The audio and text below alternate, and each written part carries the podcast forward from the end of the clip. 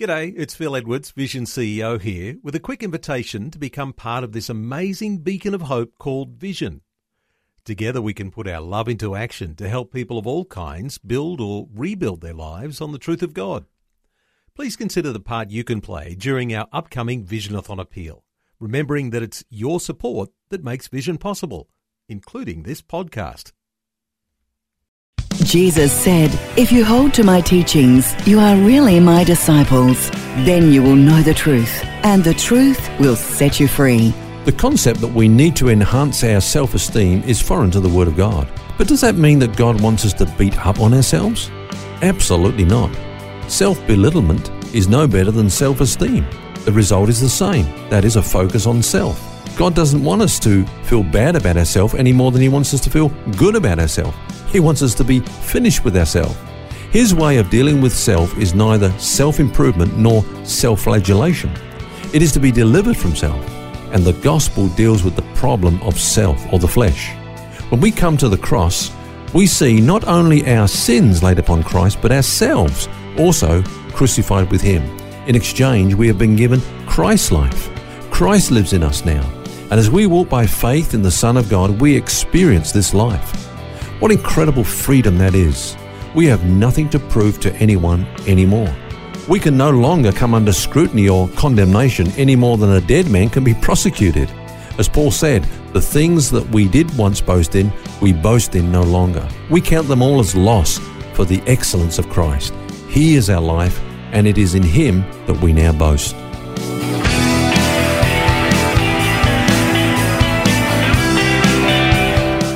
This is Set Free with Ken Legg. And thank you for joining us as we continue our conversation about walking in the Spirit. Now, yesterday, we looked at the fact that every Christian experiences that daily conflict of the flesh warring against the Spirit and the Spirit against the flesh.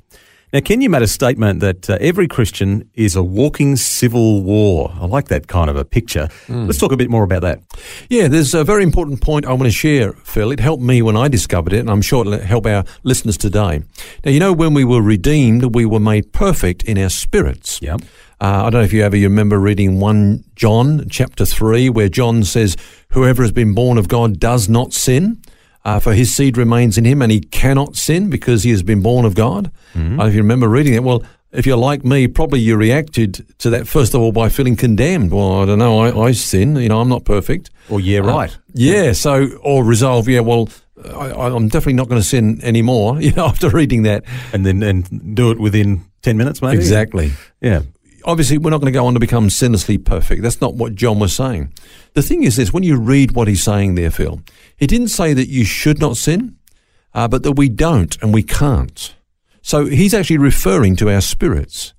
Paul says, He who is joined to the Lord is one spirit with Christ. Now, our spirits are joined to Christ. So our spirits can no more sin and be corrupted than Christ himself can. It's a bit hard to get your head around, though, because we do sin. So, yeah. what's going on? Okay, well, there's one part of us that's not yet redeemed, and that's our bodies.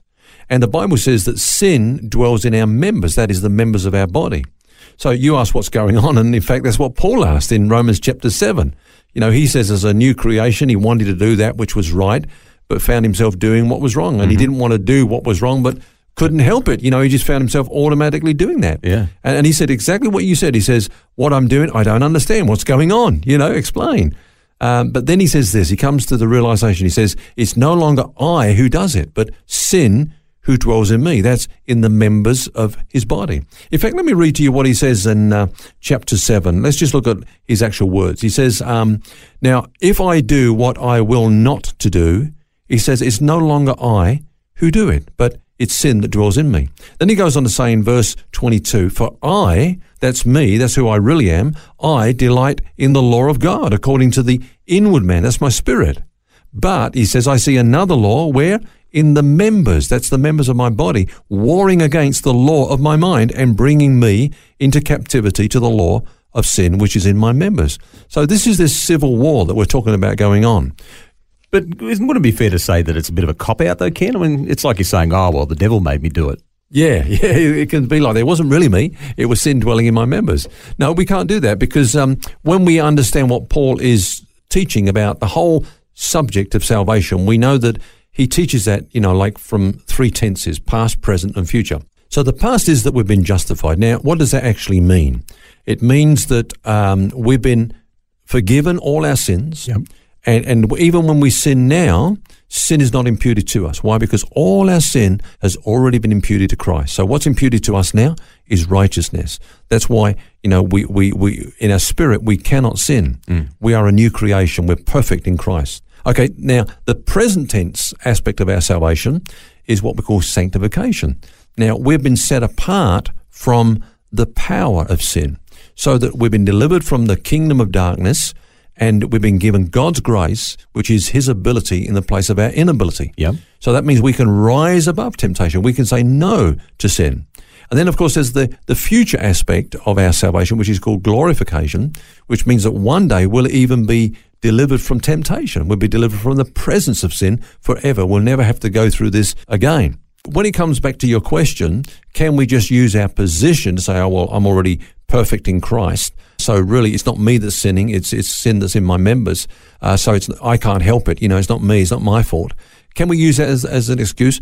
No, because the Bible says that in this uh, present tense aspect of our salvation, sin will not have dominion over you. Where sin abounds, God's grace abounds much more. We've actually got a choice in this. We can say no to sin, yes to righteousness. Okay, let's give some practical legs on that. What does it actually mean to walk in the Spirit?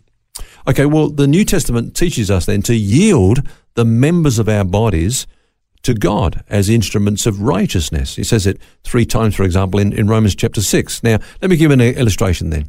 One of the members of my body is my tongue, okay? Each day I've got a choice. I can use this tongue to serve sin or to serve God. Don't you poke it out at me again. I can use it to slander people. Yep. I can use it to tell lies, to use coarse language, uh, to bring others down in condemnation, and so on. Or I can use it as I'm doing now to, to speak the word of God. I can use it to proclaim the gospel, to edify fellow believers, to encourage the faint hearted, to, to give godly counsel, and so on. Amazing how much power there is in that one little member, Remember that is what there. potential for good Huge. or for evil. So when I choose to make my tongue available as an instrument of righteousness, I'm following the leading of the Holy Spirit. It's as simple as that. When Paul says walk in the Spirit, there's the Spirit of God. We said yesterday, he's uh, warring against the flesh. He's saying, don't go there. Don't make that choice. Don't choose sin. Choose righteousness. Offer the members of your body as an instrument of righteousness. So the Holy Spirit is working in us to produce that kind of life, but the choice is still ours. Love those T-shirts from back in the '80s that had "Choose Life." Do you remember those? Yeah, It's yeah. the same thing. You got to choose righteousness. Yeah. and you know you've rightly pointed it out. It is our choice. Yeah, it's like um, you and I will understand this very well. Being men, Phil, we understand this. Watching the TV, we of course have control of the remote control. That's, That's our domain. And you're not getting That's- off me. I mean, that's nobody needs to explain that. That's that's every everybody understands that. Now, okay, I'm sitting there with the remote control in my hand. I can I can watch a number of channels, but it's me that makes the choice what I will watch. Now, what is the determining factor that will decide whether we will walk according to the Spirit or according to the flesh? Various answers, as you know, Phil, have been given to that question, such as fasting, long sessions of prayer and Bible study, Yep. crisis experience on altar calls, etc., etc. Actually, the answer is much simpler than these methods. The crucial factor that will determine whether we will walk in the Spirit or according to the flesh is just 10 seconds. Ten seconds. 10 seconds. Ten seconds of what and when? Okay, let me explain. All our training for life prior to our salvation has been in the flesh. So throughout all the years of our lives until we were born again, including those formative years, we've set our minds on the things of the flesh and have learned to respond to the challenges of life with the resources of the flesh. Mm-hmm. Now, these patterns have been structured in us so as to become fairly automatic to us. It's the way we react, you know, automatically. So to walk according to the flesh is our habitual response to life. But now we're a new creation, and the Holy Spirit is at work in us, warring against the sinful leading of the flesh. And only 10 seconds is all He needs to reveal to us an alternative way, and that is Christ's way of responding to each situation. So when you're about to say yes to the flesh, will you give Him 10 seconds to show you an alternative way, which is the way of godliness?